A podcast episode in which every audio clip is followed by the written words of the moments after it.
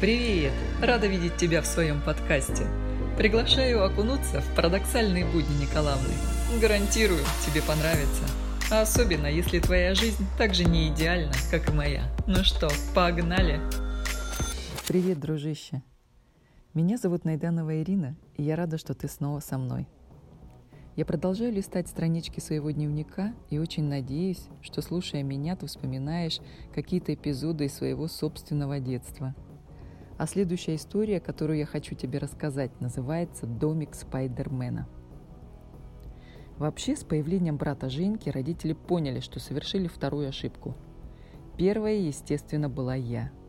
У меня появился чудо-соратник, а у них дополнительная головная боль. Так как я читала много и за поем, то информации в голове собиралось предостаточно. И обидно мне однажды стало просто невыносимо – что у кого-то есть избушка, у кого-то иглу, у кого-то юрта, у кого-то еранга, а у нас, ептить, просто скучная однушка, даже без балкона. Остро захотелось справедливости в этом мире. И как-то я предложила братишке соорудить дом. Ненадолго задумалась, где же взять стройматериал. Из древесины только швабра и два ящика из-под картошки. Кирпич в наличии теоретически имелся – но чтобы его добыть, нужно было как минимум разобрать нашу пятиэтажку. На носу зима не вариант. Вдруг с новым строительством что-то не срастется, зимовать в сугробе как-то стрёмно. А придется, потому что нас точно к себе пожить никто не пустит. Угадайте, почему. Решено было пустить в ход нитки. Обычные, которыми мама зашивала бесконечные дыры на наших колготках. Женьку, как и ожидалось, даже уговаривать не пришлось. Одно слово – родня – Два паука-крестовика взялись за дело. Про Спайдермена мы тогда и слыхом не слыхивали, но он бы точно сдох от зависти в отношении намечающейся паутины. Решено было задействовать две огромные бобины ниток, которые маме перепали по великому блату от знакомой, работающей на швейной фабрике. Я взяла себе красные, Женьке дала зеленые.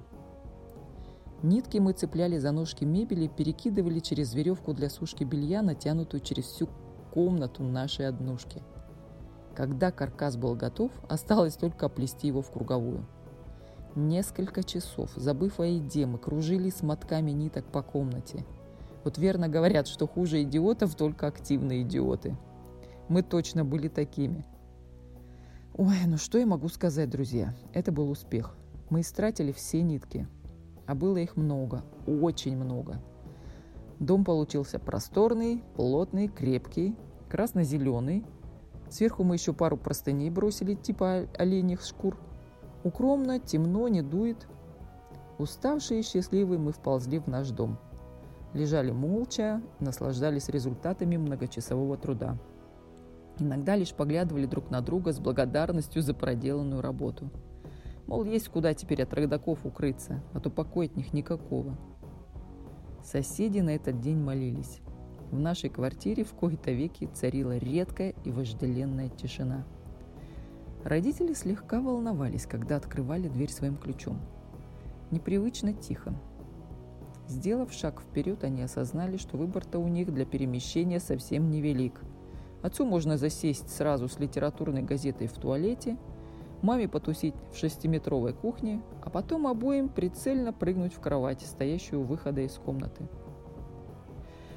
Папа невнятно заматерился. Мужику стало обидно, что его генетический материал подкачал дважды. А мы с Женькой лежали в плетеной еранге, пели какую-то глупую песню и понимали, что в жизни не пропадем. Нам дом построить, чихнуть, пукнуть, до километров 50 ниток раздобыть. Мораль. У детей должна быть отдельная комната сразу, иначе квартирный вопрос они начнут решать сами. Я с тобой не прощаюсь и жду тебя в следующей части.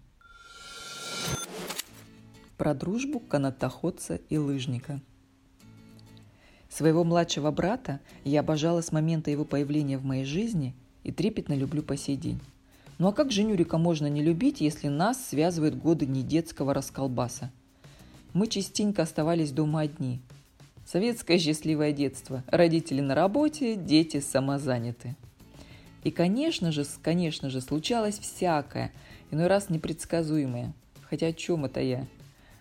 О какой непредсказуемости вообще речь? Тихие дружные игры, конструктор или меланхоличная лепка практически стопроцентно рано или поздно переходили в драки. Практически, но не всегда. Не всегда мы рубились не на жизнь, а на смерть. Могли и мирно целый день провести. А главное, у нас дома всегда находился необходимый инвентарь для игр. Ну или качественный аналог. Жирным плюсом ко всему прилагалась отменная фантазия – Однажды я говорю, давай, Женька, по канату походим.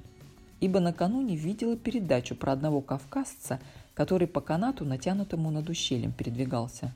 В руках шесть, на голове шапка огромная. Решила я, что нам с братом тоже поучиться неплохо бы. Ну вдруг что? Горы там или от бандюков уходить придется. Можно веревку между домами натянуть и убежать. Правда, кто нам ее натягивать будет, если припечет, я не подумала. Да и не время было. Надо было для начала ногу набить на это дело. Женька слушал внимательно. Бандюкей – это серьезно. Рациональное зерно в затее точно присутствовало. Решили, что я как старшая пробую первое. Тем более, что Женюрик еще свои чешки не нашел, а по канату только в них, только в них. Упачки, вот и веревка бельевая. Привязал одним концом к ножке дивана, другим к ножке шифонера. Надела чешки – для равновесия палку лыжную взяла, заблаговременно принесенную из кладовки. Вместо шапки решил обойтись маминым шиньоном. Не то, конечно, но за шапкой в мешки лезть надо было, так как лето на дворе, мама все спрятала. А шиньон вот он, лохматый, в пакетике, на шифонере, ждет своего звездного часа. Встала я на исходную и пошла. Ё-моё, то диван сдвигается, то шифонер трясется. Ну не успею до середины пропасти дойти, как уже веревка на полу, и я вместе с ней. Шиньон собака куда-то в бок сползает. Измучилась вся, но пионеры-то не сдаются. Женька смотрел минут десять на мои тщетные попытки, да и говорит, да ну тебя дура, я лучше на лыжах с трамплина покатаюсь. Маленький соображает. Сказано, сделано. Мне, как старшей сестре, сам Бог велел брательнику-подельнику помочь. Сняли с обеденного стола столешницу, приставили к дивану. Горка готова. Все-таки пришлось полезть в кладовку. Лето же на дворе, весь зимний инвентарь в ней спрятан. Немного в кладовке задержались. Выяснилось, что там дофига всего интересного для следующих игрищ припасено. Мешок с шапками все же нашли. Обрадовались. Ну и что, что в итоге лыжи оказались длиннее трамплина? Кого это вообще пугает? Женька сделал все как надо. Шапку зимнюю надел, цигейковую, на резинке вокруг головы.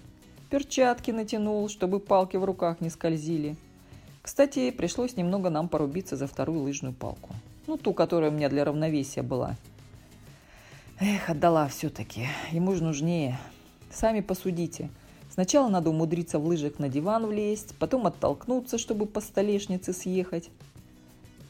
Когда родители пришли домой, в семейном дурдоме было все относительно спокойно. Канатоходец и лыжник-трамплинчик ничего не сожгли. Делов-то. Все из кладовки повывалили, и мебель с полом следами от лыжных палок подпортили чуток. Мораль. Не надейтесь со своими детьми на лучшее. Никогда. И ремонт хороший, пока не вырастут, не делайте. Ну а если повезет, то значит вы отработали свою карму в прошлой жизни. Наслаждайтесь. Лабутыны для Золушки. В конце третьего класса мы с одноклассниками задумали сделать прощальный подарок классной руководительнице. После недолгих, но жарких прений было решено поставить спектакль «Золушка». На роль Золушки практически единогласно утвердили меня – Аргументы были железные. Во-первых, волосы. Хоть и не блонд, но ниже попы. А во-вторых, у меня всегда были самые обалденные новогодние костюмы. Моя мама из тех, кто за полночи из куска марли ватной палочки сошьет платье снежной королевы, а за вторую половину ночи обошьет это платье бусинами из елочной гирлянды, мишурой и блесками. Но сейчас не об этом. Принцем избрали Сережу, потому как он был высок, изящен и всегда свои три волосины на голове расчесывал большой массажной расческой, по-царски. С платьем проблем не предвиделось.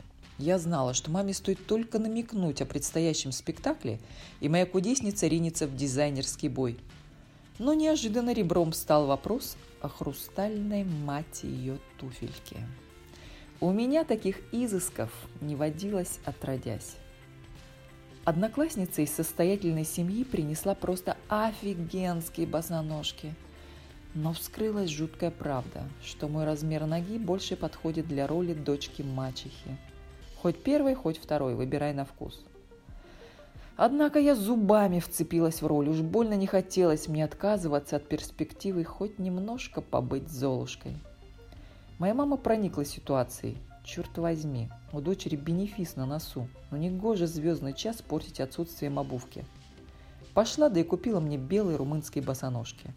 Да, они хрустальные, но красивые, по размеру, их потом еще целое лето носить можно – был объявлен конкурс на лучший пакет или хозяйственную сумку, ну ту самую, из которой принц будет доставать туфлю для примерки. Пересмотрели все, от авосик до импортных пластиковых пакетов, принесенных из самых секретных семейных закромов. Общим жарким голосованием выбрали. Реквизит был готов, роли разучены, репетиции пройдены. Наступил час икс – Зритель ждал, актеры волновались, счастливая классная руководительница поблескивала то и дело накатывающейся от умиления слезой.